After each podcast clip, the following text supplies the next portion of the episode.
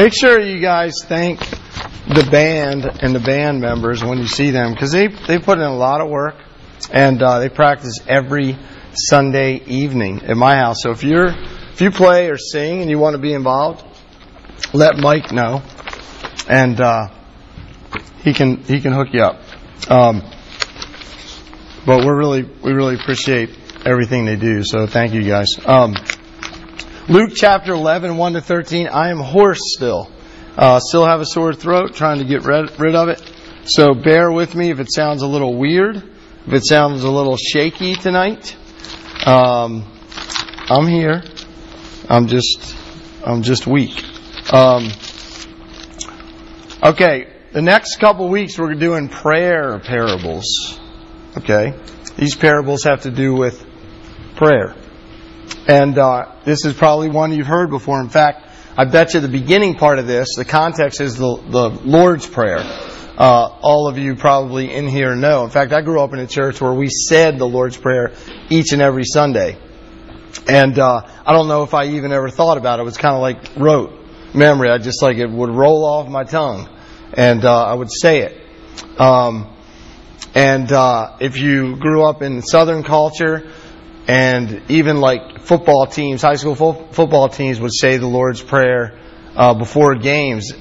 If you guys have seen um, Friday Night Lights, they actually say that prayer at one of the games. Mike, do you know? You King? You guys? Huh? Did you guys ever say it? Okay, see? Um, so in the Bible Belt or in, in, places where it's more of a kind of a Christian culture, uh, you, you could hear this prayer at, in school, believe it or not.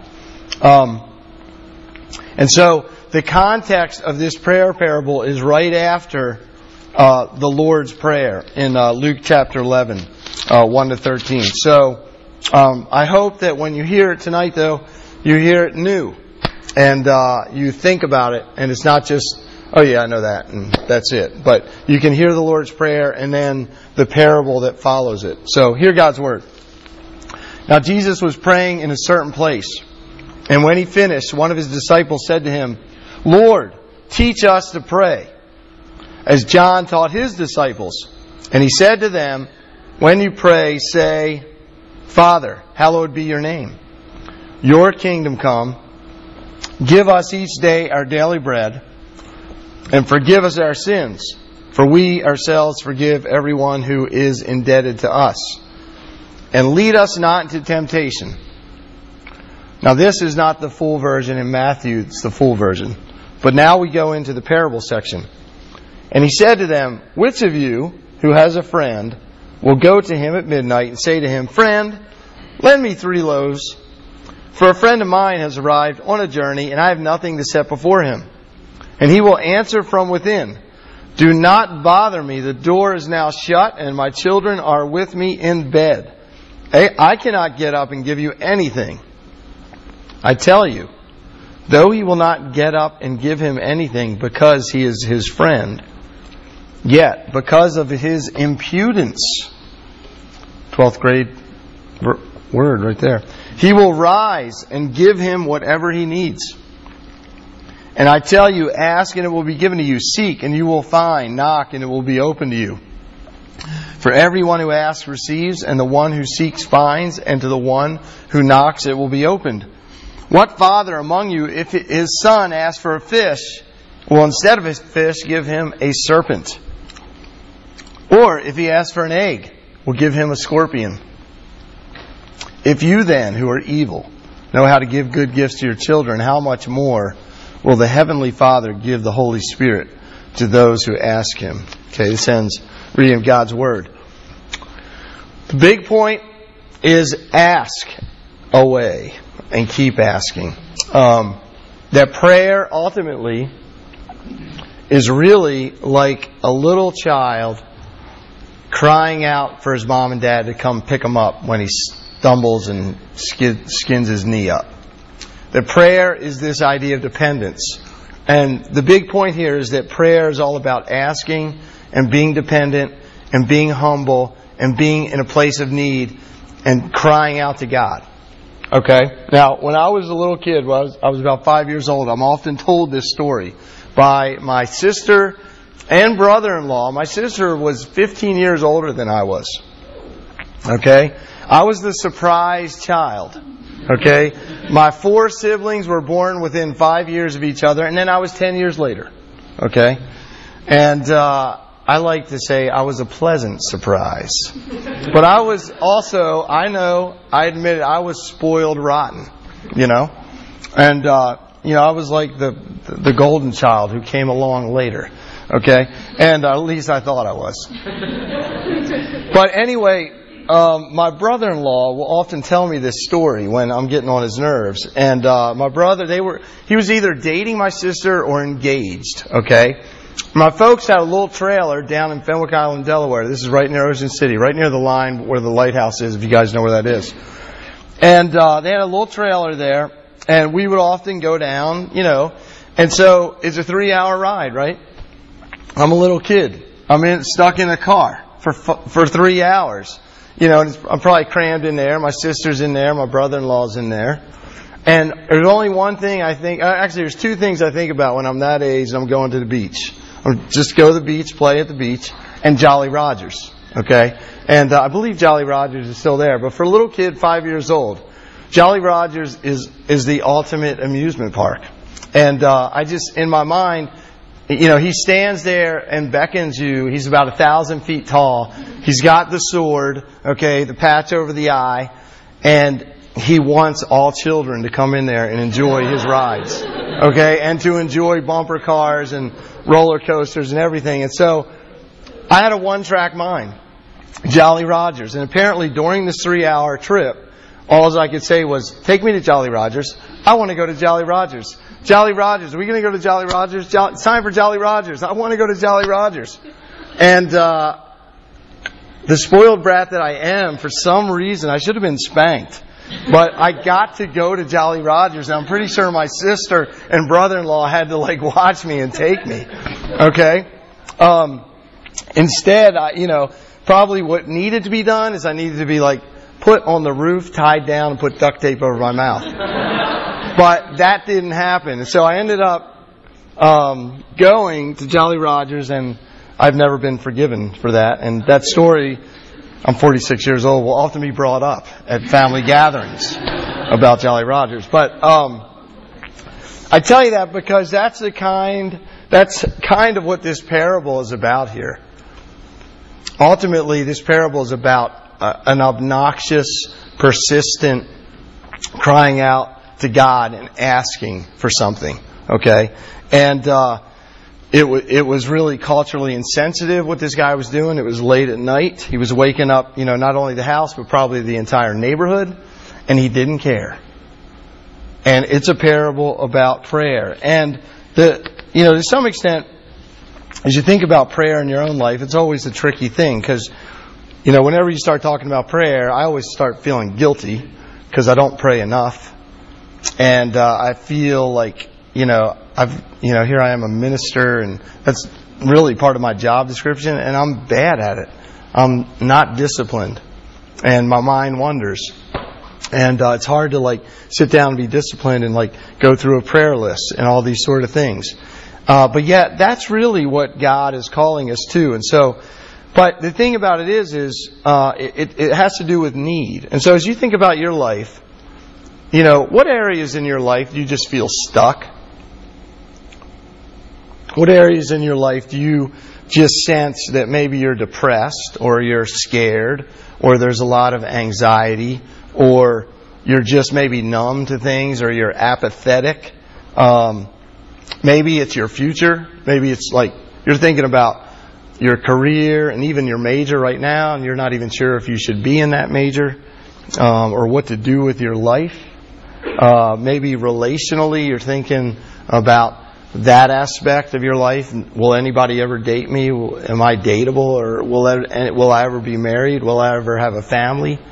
Um, what are the things that you know constantly come up in your mind? Those are those are things to pray about, but we tend not to. We tend to just have all that stuff going on in our mind, but we never really get serious about asking. Uh, and so don't give up, okay? Um, prayer can might feel like politics. Okay, it might feel like gridlock, like nothing's going to happen now. Okay, uh, it's confusing. Um, and it might feel like God doesn't even exist when you're praying. Uh, but the real question is, are you in the game and are you asking? Are you being obnoxious, so to speak, with your ask? And Jesus said in another place, you have not because you ask not. He wants us to be really specific and really lay it out there uh, for Him in the issues of our life, in the struggles that we have, in the sin issues that we feel like we can't get over, in the roommate struggles that we have, in maybe you have got uh, just struggles with roommates or family members that are not believers or, or whatever is on your heart. Are you praying about those things? Or um, is your life more, you know, prayers every once in a while, or we pray a little bit here and that's about it, and maybe you think about it every once in a while, maybe when you walk into class and you have a test. I love the Ronald Reagan quote, as long as there are math tests, there will be prayer in school. Okay? Thank you, Ronald Reagan. Uh, that is so true, but maybe that's the only time you pray. That's okay. Okay? When you're in need, that's when you are to pray. Um, but do you just, is your life more um, noisy? You know, if you walk around this campus, you ought to just do this survey. When you're walking to class, how many people have earbuds in and how many people don't? What is that percentage? I guarantee you it's probably over 50%.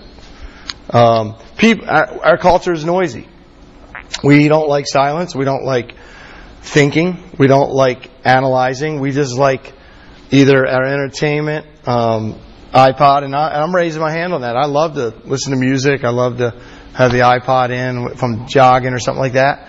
But the real question is, are we wasting time here? Are we not being serious and not really uh, praying like the Lord calls us to pray? And because uh, it's all over the scriptures. And so here's the here's just three things about this passage: why pray, how to pray, and what's the motive to prayer. Okay, so the first thing is this: why pray? And I'm kind of getting, I've already kind of told you what that is. Well, we pray because we're needy. We pray because we're needy. Do you recognize that you're needy? And as you look at the parable, you have these two friends that are in need. One friend's on a long journey. He visits his friend, but he doesn't have any food when he gets there. And it's at night, it's late. And uh, so, the verse 5, um, he says, Which of you who has a friend will go to him at midnight and say to him, Friend, lend me three loaves, for a friend of mine has arrived on the journey and I have nothing to set before him. And so the story is about this host who looks in his, his closet and he's got nothing. He's got a bare closet, and here he has a friend that comes over. And uh, in that culture, if you're a host and you invite your friend, your traveling friend through, it's it's unthinkable to not have any food or provisions. And so that's the situation. It was a disgrace to the friendship. It's somewhat like the wedding in Cana of Galilee. Remember when they they ran out of the wine?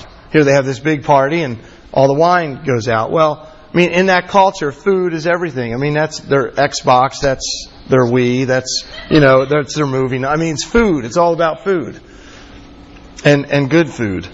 Um, and w- without food, um, you know, it's like it's like asking someone out to dinner and then making them pay for it. Okay, I think I think Costanza had to do that several times on Seinfeld. Can I get a witness? Anybody? Do you think? I'm sure. I'm sure he did. Okay, so we have a desperate situation, and uh, someone's going to lose face socially, and so he goes to the one with the goods. So you got two guys in need and one with the goods, but he's sleeping in his house, and apparently it's a small house, and uh, the bed's probably tucked away against the the side of the wall, and he's got all the kids there in the bed with him. He's probably got dogs and animals and sheep and chickens and everything else in between the bed. I mean, I, I don't know, but the point is, I mean, as a one commentator said that there's probably animals and everything in there too. But the point is, is uh, he's he's he's done for the evening, and uh, if he were to get up, everybody is going to disturb the baby and everything else. Uh, and uh, so the friend's outside. He's like, Friend, lend me three loaves, for a friend of mine has arrived on the journey. I have nothing to set before him. And uh, the friend says, No. But the passage goes on, uh, and he continues uh, to cry out. Um, but again, what is this all about? Well, it's ultimately about uh, need. It's ultimately about this person being in need and this person not caring. And as you think about prayer, the Lord's Prayer that we just read in the beginning of this is really all about need as well. It's all about being dependent upon God. It's all about acknowledging that we don't have the resources that all of us are here tonight and we're breathing air that we didn't create. You know, we are in bodies that we didn't create. Uh, we have families that we didn't pick. Um, that we are part of this big plan of God. Uh, that this this huge plan of God, and we are part of that story. We're part of that drama, but He's all behind it. And we are dependent creatures. We need air to breathe. We need food, and spiritually, we need the same thing. Uh, we need spiritual life. We need forgiveness of our sins. We need hope. We need we need to to know who God is. We need to know direction from the one who made us. And so we're totally dependent and uh, upon him. And so humility and prayer go together because humility says, I don't have it all together. I don't I don't I can't even get bread physically and I certainly can't get bread spiritually myself. I need to ask and I need to be dependent. And so that's what Adam and Eve were in the garden. They were, before sin entered, they were dependent upon God. They walked with God, they talked with God, they loved God, God gave them everything, they acknowledged God. When sin came in, it separated that and they said, we don't have to listen to God, we can be independent. We can try to figure out life on our own. And that's the problem. And so, prayer is all about humility and it's all about faith and it's all about dependence. And that those things are all connected with our sin nature. We don't want to be dependent. We want to be independent. I mean, that's our whole culture. We want to do what we want to do. We want to be a self-made person. And prayer is weak. Prayer is weakness. And, but that is what the gospel is all about. It's all about it's really not weakness. It's really about strength. It's really about acknowledging really who you are. You're finite. And you need an infinite God uh, to help you. So really, that's what the Lord's prayer is. After He says, "Father, hallowed be Your name," or "Praise to Your name," He goes right into all these askings, all these requests. You know, He's asking for God's kingdom to come. You know, He says, "As it is in heaven, uh, may it be on earth." You know, God, we see this earth, we see this world. It's messed up. There's sin everywhere. Uh, there's brokenness. There's people with disease. There's people that come down with things they didn't even know about two days ago. Okay? This world is messed up. We need help. We need your kingdom. We need your healing here. And so, he, so the Lord's Prayer is all about asking for God's kingdom to come. Its third request is give us our daily bread. Give us the things that we need. It's acknowledging that we need God every day for the physical things in life, uh, for everything that we do and also for the spiritual things. Fourth, forgive us our sins. Now we're going into the spiritual. We're seeing that, you know, we're sinners and we need forgiveness. We need the gospel. We need hope. We need our sins taken away. And so, the Lord's Prayer is all about need. It's all about saying, I can't do it. It's not just some rote prayer that we say in church. It's all about saying, God, help us. We need you. And so, as you think about your life, and if you take this idea of bread and say, let's change that around, where's the bread run out in your life? You know, wh- what is the bread that makes you go? You know? And where has the bread run out in your life? You know, it could be relationally. There's things that just are bothering you or you're depressed about things. Could be your future and you're just at the end of your rope. You don't know what you're going to do.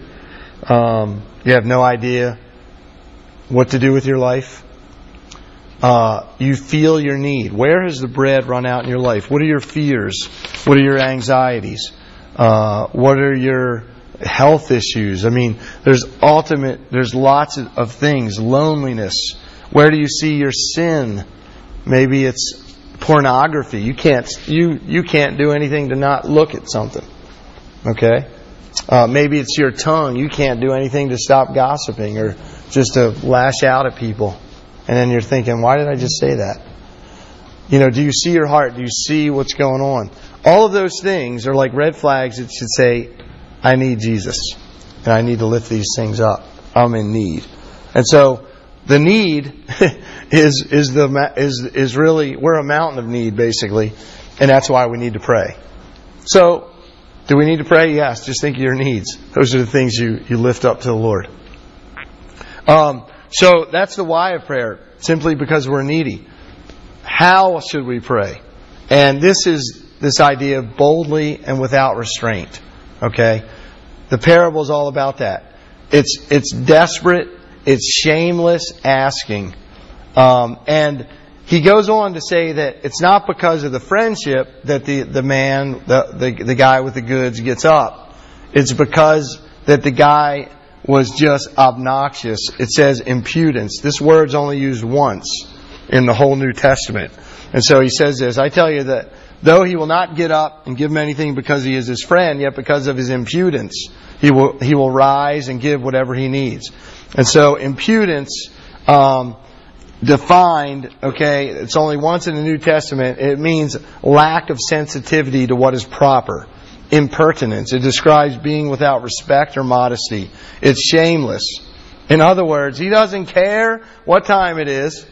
He doesn't care about anybody sleeping. He doesn't care about the neighbors all getting up and being mad at him. He doesn't care. It's about asking and making the ask and just being bold with God. That's what this is talking about. And so, are you like that with God? Do you really get in God's face, so to speak, with your needs? Do you really get in God's face? Do you care that much about the issues in your life? You might have to just ask God to like change your heart so that you do care enough to, to pray and enough to like feel the need and enough to get in His face about it. Because that's what this is about. Um, it's not about the friendship. It's about are you persistent and are you asking and are you continuing to ask? Verse 9 and 10, he goes into that. And I tell you, ask and it will be given to you. Seek and you will find. Knock and it will be open to you. For everyone who asks receives, and the one who seeks finds, and to the one who knocks it will be open to you. This commentator, Leon Morris, he says, it, it is not that God is unwilling and must be pressed into answering. The whole context makes it clear that God is eager to give.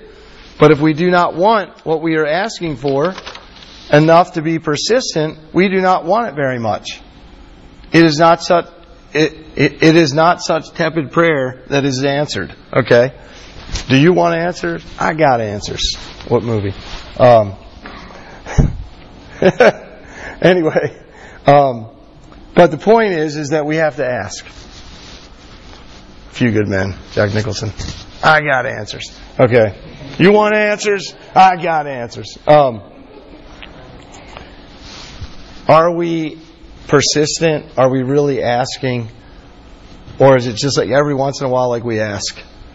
I think really what, you know, and this is why the Bible is all about like pray unceasingly, pray without ceasing, because we're supposed to be walking around, not with iPods in all the time, and we're supposed to be thinking about our life and the issues and asking the Holy Spirit to like, God, I'm your soldier in this world, in this specific location, and I got all kinds of things going on, relationships, etc. What do you want me to do?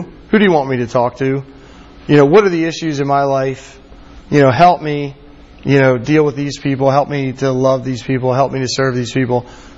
You know, show me, guide me. I mean, you know, our life is a life of need if we really think about it. And that's why pray, Paul talks about praying unceasingly and pray without ceasing so much is because he's seeing life in that perspective. Like, I can't handle it.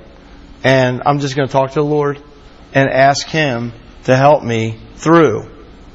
Um, one of the books we've been reading in the ministry team is uh, called A Praying Life by Paul Miller, and I really want to recommend that. Ought to get a, copies for the book table, but it's all about this need. It's all about crying out to God. It's all about saying that you're dependent upon God and you can't handle life on your own. Um, and that's really what the psalmist does. If you just read the Psalms, most of them are just bold faced obnoxious cries to God, like Psalm 70, for instance, where he says this, Make haste, O God, to deliver me. O Lord, make haste to help me. Let my, let them, my enemies, be put to shame and confusion who seek my life. Let them be turned back and brought to dishonor who desire my hurt. Let them turn back because of their shame. Who say, Aha, aha. May all who seek you rejoice and be glad in you. May those who love your salvation say evermore, God is great, but I am poor and need and in need. Hasten to me, O God. You are my help and my deliverer, O Lord. Do not delay. I mean, that's a typical psalm where David is in trouble. He's in the cave probably here. His enemies are surrounding him and he's just crying out to God. That's what prayer is about. It's, it's asking away. It's being bold and it's getting in God's face and just asking. And that's what the Psalms are really about pouring out our hearts boldly before God. And so, what's the motivation? It's the last thing here. Well, the motivation is God Himself and His grace and His promises. Um, that God is a loving God. That God promises to listen to His children. He promises to be there. And He promises to answer us. And now, in this verse 9 and 10, you have this great promise. It's kind of like a threefold um, promise that's repeated. And I tell you, ask and it will be given to you. Seek, you will find. Knock and it will be open to you. For everyone who asks receives. The one who seeks finds. And to the one who knocks it will be open.